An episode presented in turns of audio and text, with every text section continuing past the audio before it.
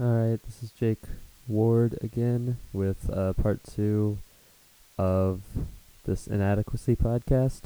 Uh, this is just to clarify a few points uh, from the last podcast that I didn't make explicit or that I talked too much about and was unclear about. Um, we have, we have you know points from both categories. Uh, there are three main things I want to do. Firstly, Uh, I'm going to talk real quick about Kierkegaard again, just to just to get across the main point of what I was trying to say with all that, so it's not uh, it's not so very confusing. Um, basically, the main point is that um, for an individual to look for himself and to find these things out for himself um, is both a point of passion um, and a difficulty. And in this way, in these ways, it's contrasted uh, with just accepting uh, some sort of logical, systematic idea, um, or just just having some letting your individual self uh, just contribute to a societal whole. Um, like I said, what Hegel was talking about was this idea of this absolute spirit that moved through time, that was guiding mankind towards greater and greater knowledge and greater and greater understanding.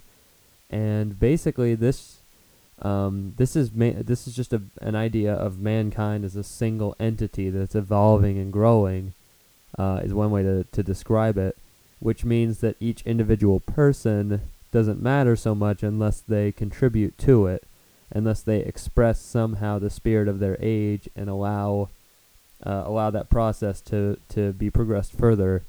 Uh, each individual doesn't matter, and it's all it is is that mankind finds the truth, not that each individual finds the truth.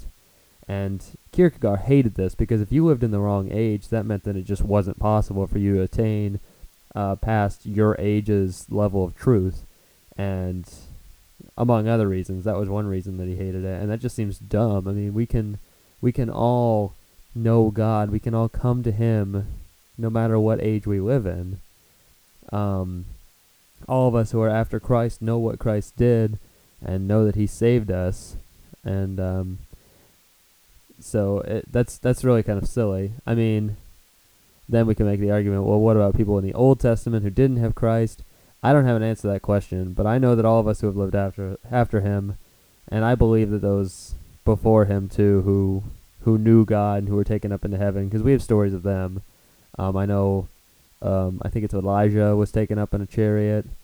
Um, Enoch, I remember it was Enoch, one of those two, walked with God um, and was taken up, was not, he didn't die, he was just taken up into heaven. So we have examples of these, I mean, from the Old Testament too. But anyway, what I'm, what all I'm saying is that it doesn't matter what age we live in, um, the Word of God is open to all of us. And all of us can seek and have a relationship with Him and walk with Him, um, and we aren't we aren't limited or uh, progressed either way by by the generation we live in. It's an individual effort.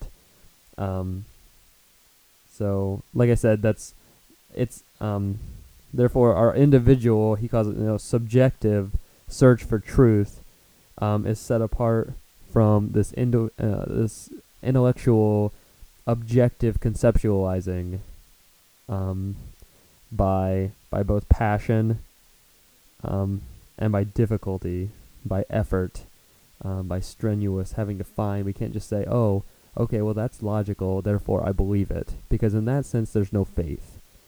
Um, and that's something Kierkegaard also has a problem with. Um, but I'm not going to go any more into this. I think I feel like I, w- I came in here with the uh, with the intention of clarifying, and I feel like I've just made it more confusing. But like I said, Um, the main things we need to remember is that our lives must be passionate, and that we must, we will experience some some pain and some difficulty in trying to find out the truth. Um, and if we're just accepting logical systems and and drifting through with ease and those things, then then that's not that's not right. Hopefully that has cleared things up. If not, you can just feel free to ignore anything I've said about Kierkegaard. I might bring it up later in a more structural fashion. I'm just I'm trying to throw these ideas out there and hopefully, you know, stir the pot, get people thinking about them, and hopefully it makes at least some sense, enough sense for you to remember it and think about it. Um, another thing I wanted to do, uh, this might take me a second, but I looked up all the verses that I was lacking uh, in the first in the podcast. Um, firstly, I'll just go in order. Um, Matthew twenty-five verses um, eleven and twelve. This is the end of the uh, parable of the ten virgins. Um, and the other virgins who didn't bring enough oil, um, who weren't prepared, these come to the Lord saying, "Lord, Lord, open to us," because the door has been shut to them. But he answered and said, "Verily I say unto you, I know you not." So that was the verse I had in mind. I think it says it elsewhere too. Um, after that is Philippians. One second. Philippians chapter two, verse twelve. Sorry for that annoying crinkling into the microphone. Uh, verse one, or chapter one, verse twelve, my mistake. Um, no, hang on a sec. That's not right. Yeah. Philippians chapter two, verse twelve. Sorry about that. "Wherefore, my beloved, as ye have always obeyed, not as in my presence only, but now much more in my absence, work out your own salvation with fear and trembling." Um, that's just something we need to remember. Uh, this is Paul writing again to the Philippians. Um, he tells them they work out their own salvation with fear and trembling. It's not an easy task. It's not a passionless task. It's a difficult and um, a concerned one. Uh, he goes on to say, "For it is God which worketh in you both to will and to do good of his and to do of his good pleasure." And that's something I, I also wanted to talk about here once I get done uh, writing these, uh, describing all these verses I missed last time. Uh, that it's not just our effort, but that God works in us. Um, but it's still something we need to do. It's it's a it's a it's an effort between the two of us, and it's hard to draw that line saying, uh, where does my work stop and God's work begin, or vice versa. Um, both of us work together. We walk with God, and that's that's something that's really important. Um, the next verse I want to talk about was Philippians chapter three, verses eleven and following. Um, Paul says, "If by any means," this is starting in the middle of thought, I know, but just, just roll with me here.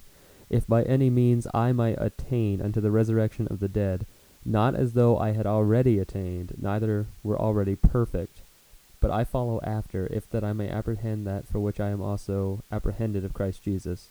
Brethren, I count not myself to have apprehended, but this one thing I do, forgetting those things which are behind, and reaching forth unto those things which are before, I press toward the mark for the prize of the high calling of God in Jesus Christ.